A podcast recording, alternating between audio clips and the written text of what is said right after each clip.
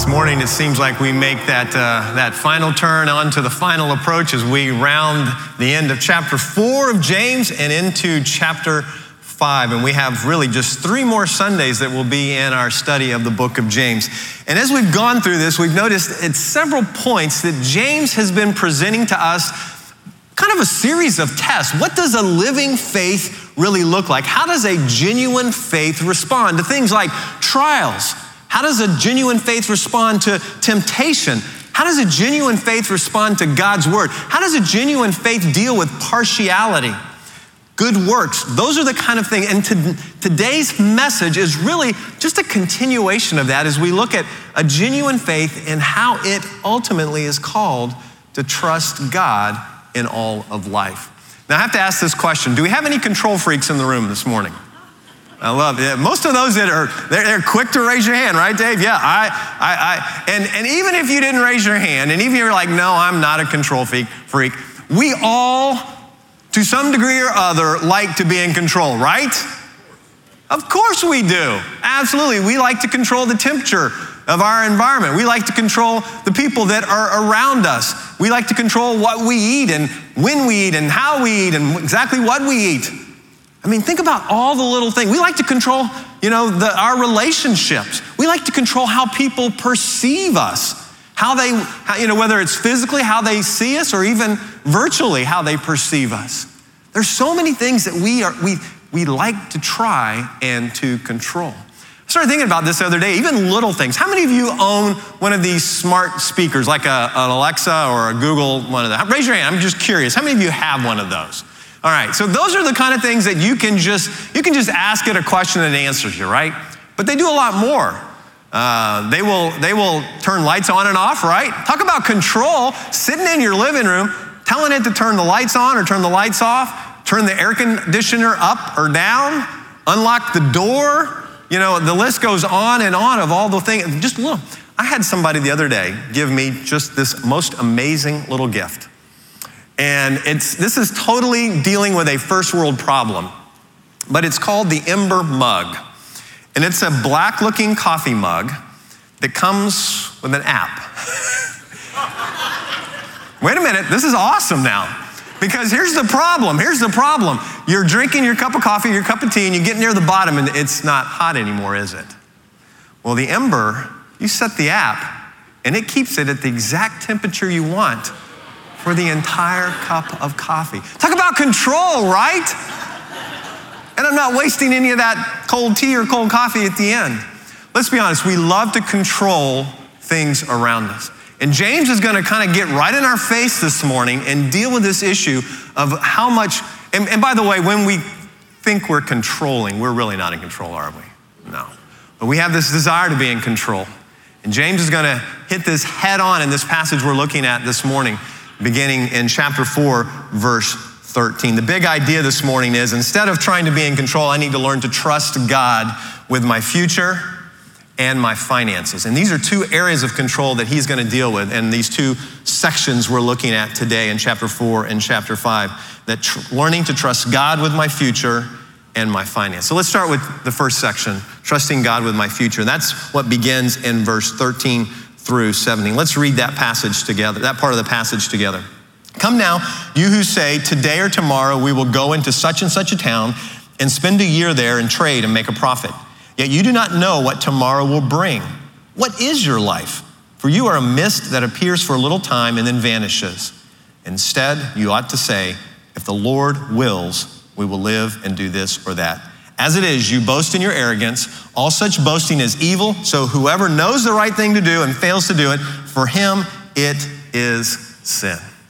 So I hope you have your Bibles open as we follow, because we're going to look at this section very closely as we go through this. And we're going to start with the problem. Why don't we trust God more with our future?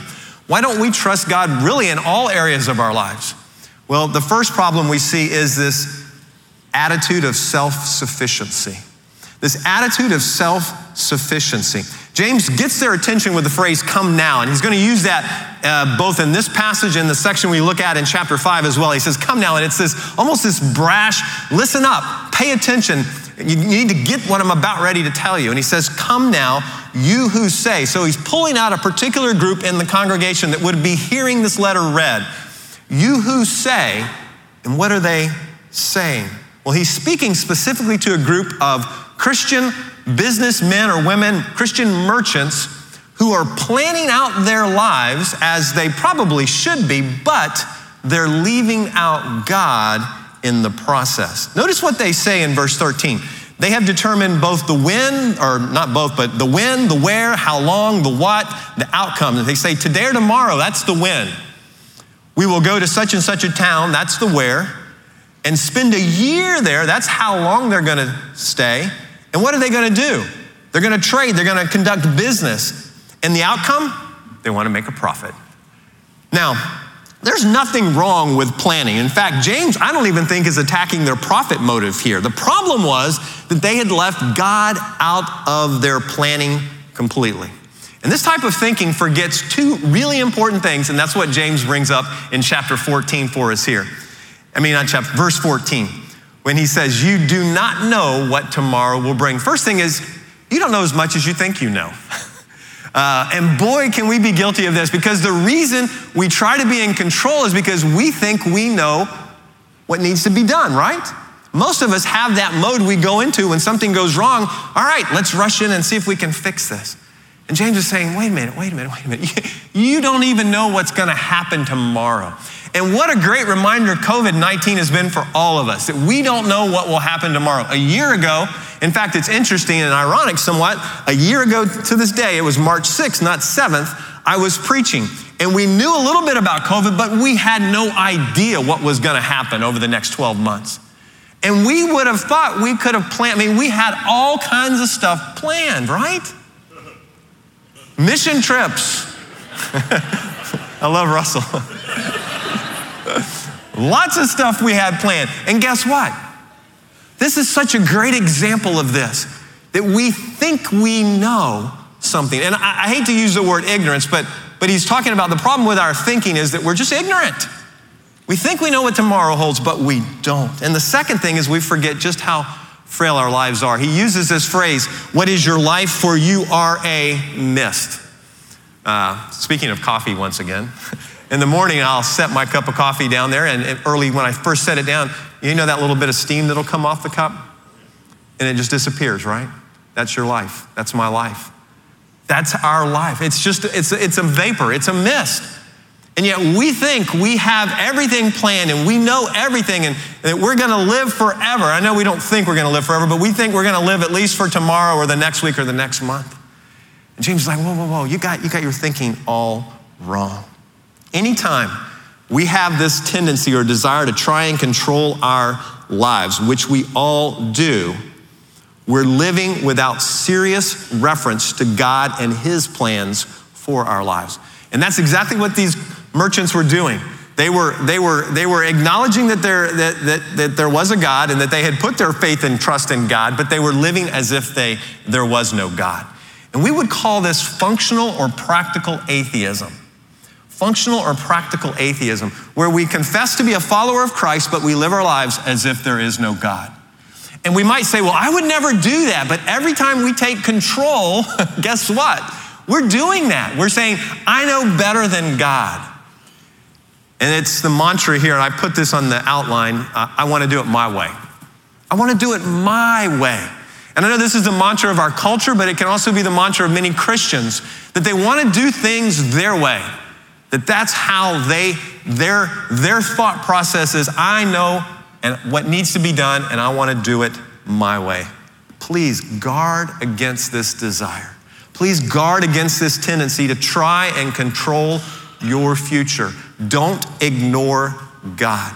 Now, the next verse, verse 15, we're going to pause on that for a minute. We're going to come back because that is the key verse in this passage. But we're going to continue on into the problem that they, they had in their thinking. And we see in verse 16 and 17 their pride and their arrogance. Look at verse 16 with me. As it is, you boast in your arrogance. All such boasting is evil. So whoever knows the right thing to do and fails to do it, for him it is sin. So in spite of their lack of knowledge, despite of their ignorance, despite of their life was but a mist, They continued to boast in their own arrogance. And what James is talking about here is someone that is bragging pretentiously about something that they don't have and they never can obtain. And maybe you know somebody that's like that.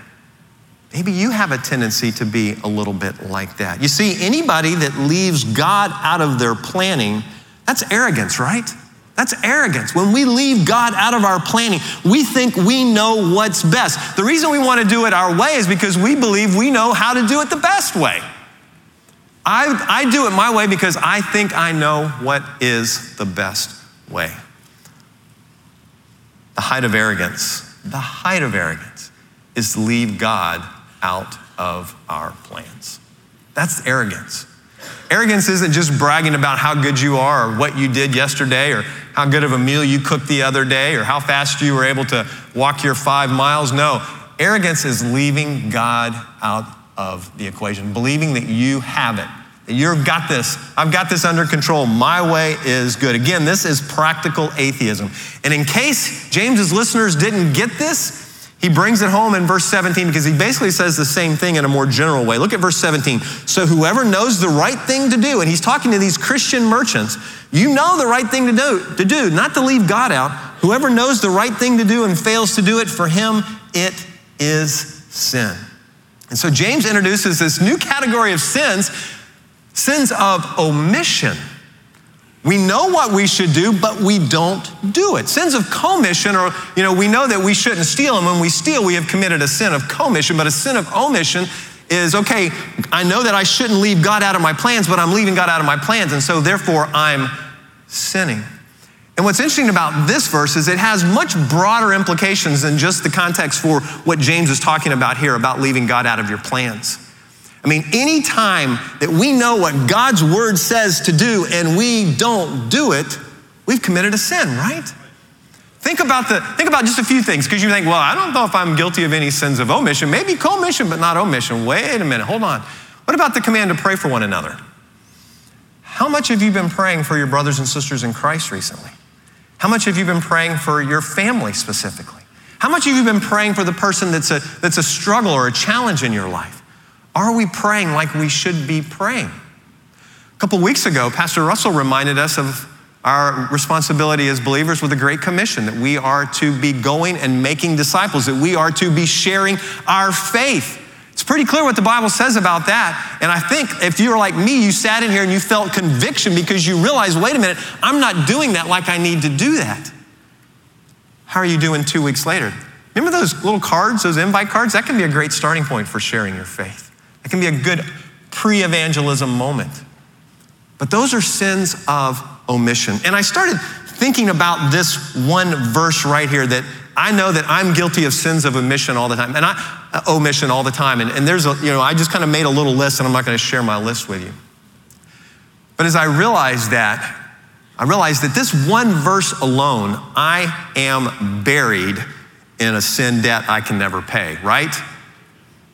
This one verse alone shows me how bad of a sinner I am that there's nothing I can do good enough to redeem that. That's why I love what, what Ryan said earlier about his family worship time. That's the beauty of the gospel. That even though I have this overwhelming sin debt that I can never pay, that I, I deserve nothing but eternity spent in hell the beauty of the gospel and the beauty of the good news of Jesus Christ is that God, in His great love and His great mercy, sent Jesus into this world to live a perfect, sinless life. And as He lived that perfect, sinless life, ultimately leading to the cross where He would lay down His life. And on that cross, just as Ryan said a moment ago, He took on our sin. He took on God's judgment and God's wrath and God's punishment in my place so that I could, in fact, have a relationship with God, both here and forever. If I would only repent of my sin and put my faith and trust in Christ and Him alone. That's the good news of the gospel, amen? And a verse like this in James, where James is reminding us of just how bad of sinners we really are in this area of sins of omission. What's the solution? Let's go back up to verse 15.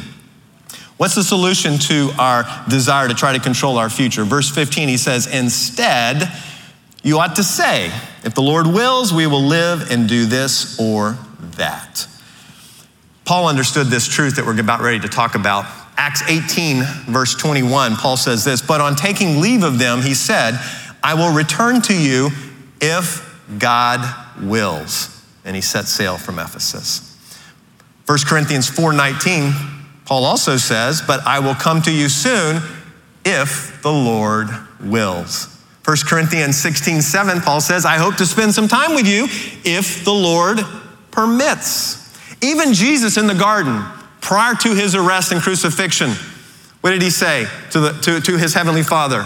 Your will be done. Thy will be done. But we have to be careful here because James is not talking about some magical words that we say, some superstitious, you know, phrase that if we say, if the Lord wills, then that must mean we're good. No, he's talking about a mindset here.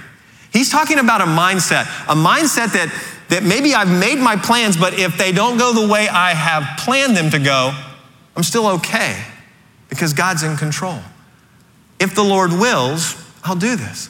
How many of you have ever been on, a, on an airplane and as you were on the plane and you taxied out, all of a sudden the, the captain came over the, the loudspeaker and said, uh, I'm sorry, but uh, due to some weather, we're going to have to sit out here on the tarmac for a little while, i.e., one or two hours, uh, and then we'll take off. I mean, the first thing you begin to think of is all the ramifications of this is not going the way I planned. I might miss a connecting flight. I don't want to sit here. I'm going to get claustrophobic. All those things are going through your mind. But the person that is resting in the will of God says, okay, I'm going on this trip if the Lord wills.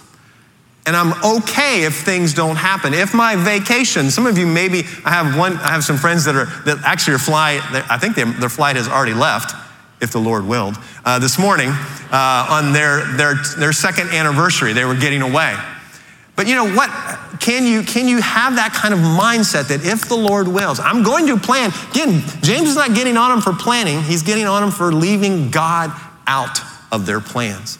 And it's that mindset. And it really goes back to the understanding that God is sovereign and control anyway, right? That, and he said, and look at what he says in that verse. He says, if the Lord lives, we will live. He starts with God has the, has the, has the sovereign power whether I live or die today. Am I going to be alive tomorrow or dead? That's, that's in God's hands, not mine. I can eat healthy, I can, I can be safe, I can do all the things that I should do, but that's ultimately in God's hands. And that's, that's where we need to be here is we need to be at this point where we understand God's sovereignty and we're putting God at the center part of all of our plans, affirming his sovereignty in all aspects of our lives. Are you able to genuinely say the phrase, if the Lord wills, about your day to day, about your plans for today? Can you say that about your struggles? Can you say that about your circumstances? Can you acknowledge God's will in all areas of your life? Now, that's section one, trusting God with my future. What's going to happen? Section two, trusting God with my finances, beginning in chapter five, verse one. Let's read that section together now. Come now, you rich, weep and howl for the miseries that are coming upon you. Your riches have rotted and your garments are moth eaten. Your gold and silver have corroded, and their corrosion will be evidence against you and will eat your flesh like fire. You've laid up treasure in the last days. Behold, the wages of the laborers who mowed your fields, which you kept back by fraud, are crying out against you, and the cries of the harvesters have reached the ears of the Lord of hosts. You have lived on the earth in luxury and in self indulgence. You have fattened your hearts in a day of slaughter. You have condemned and murdered the righteous person, and he does not resist you. So, we're going to look at the judgment that James is bringing here, and specifically in verse one, these miseries that he's talking about. And can you tell a little bit of a change in tone in James here? it's, it's pretty drastic, to be honest with you. I mean, he kind of goes old school, Old Testament prophet here as he's dealing with a different group of people. That first group of people he was dealing with are people that would confess that they believe in God, but they had just left God out of their lives. Now he's dealing with a group of people that they don't believe in God really. They, they have put their, well, they might profess that, but essentially their lives have demonstrated that they have put their trust in another God, little g God. And that's going to be their wealth, their material possessions, and their finances. And so that's where James, that's the group James is now dealing with when he says, Come now, you rich. Now, the very first thing that kind of stands out to me in this, this, this warning or this judgment to this group of people is he says that they need to weep and howl. You better weep and howl. Now, what does he mean by that? Well, weep means to sob out loud. It's this, this, uh, this, this uh, lamenting when someone perhaps has died. The howling goes beyond just mere lamenting, and it's this, this shrieking or screaming.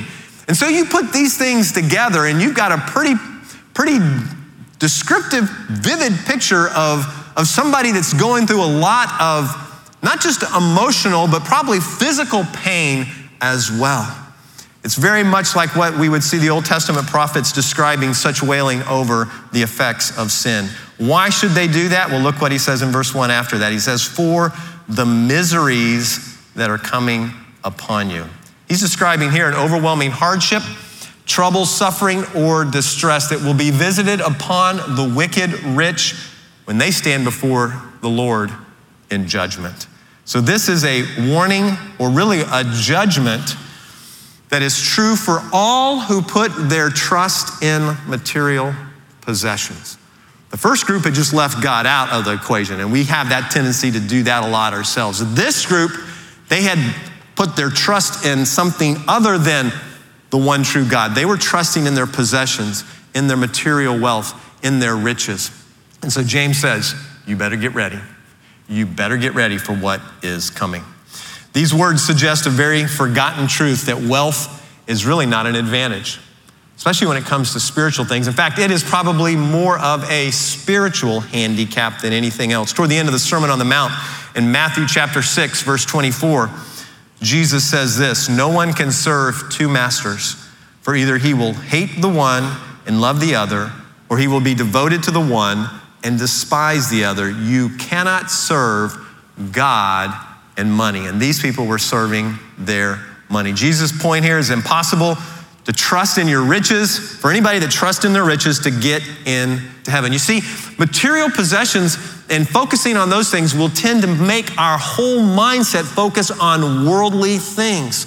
And you probably heard the phrase that if you're not careful, your possessions will ultimately possess you. Have you ever heard that? That your possessions will possess you. And that's what we're gonna see as he describes the sin that has led up to this judgment he's talking about in verse 1. So let's look at their four sins that came before that severe judgment of the wicked rich. And by the way, he's not saying that being rich is, is sinful in and of itself. Remember, it's not the money that's the sin, it's the what? Love of the money. And that's where these people were in focusing on that. And we'll see that it comes, it just gets really clear as we look at these verses. Verses two through three. Your riches have rotted and your garments are moth eaten. Your gold and silver have corroded. And we'll come back and look at those three things in just a second.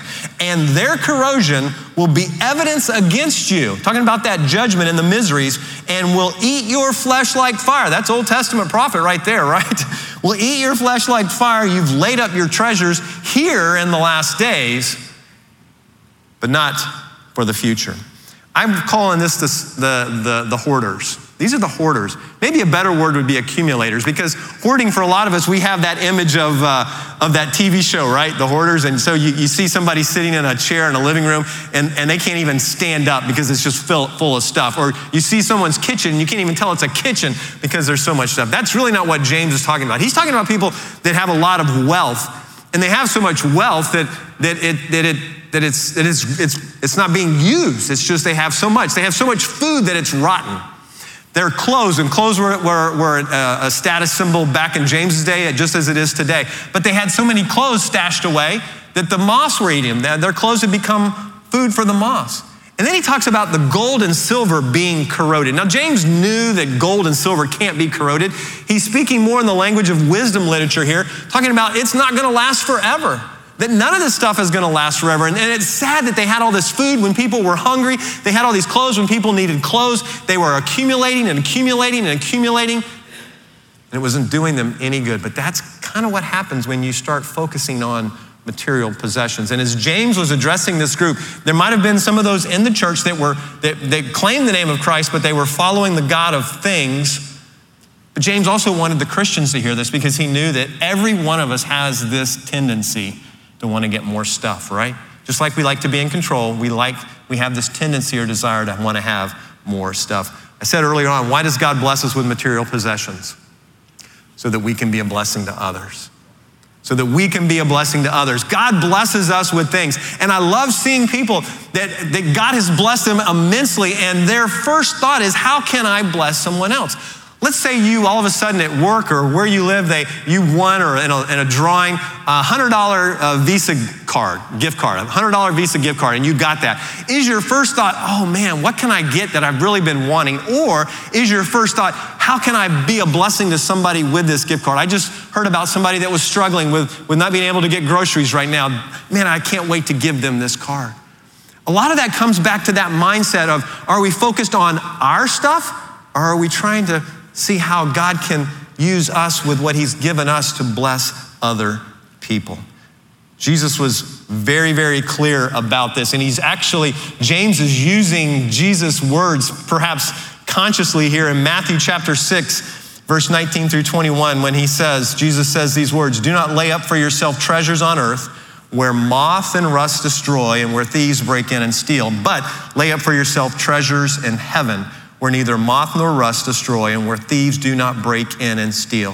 For where your treasure is, there your heart will be also. Where are you placing your trust in today?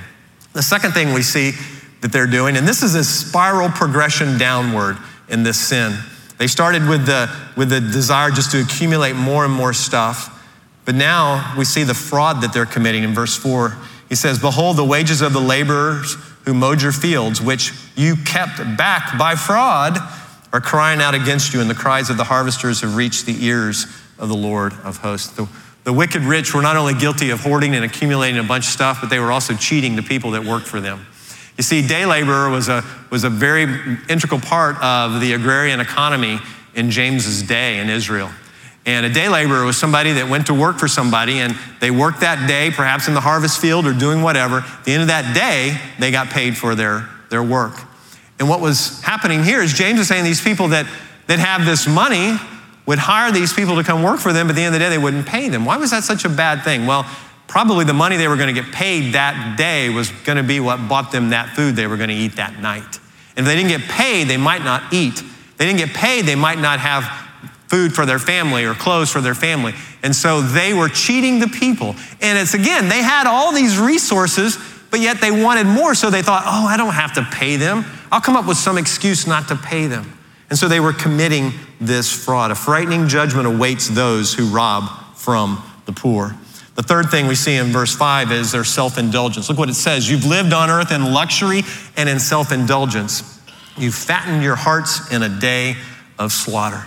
Now, again, there's nothing per se wrong with luxury, but when it's luxury for luxury self, and, and, and, and, and also when you're doing the things of defrauding those people around you, it becomes a self indulgent desire to get more and more and more and more for yourself. Remember the downward spiral.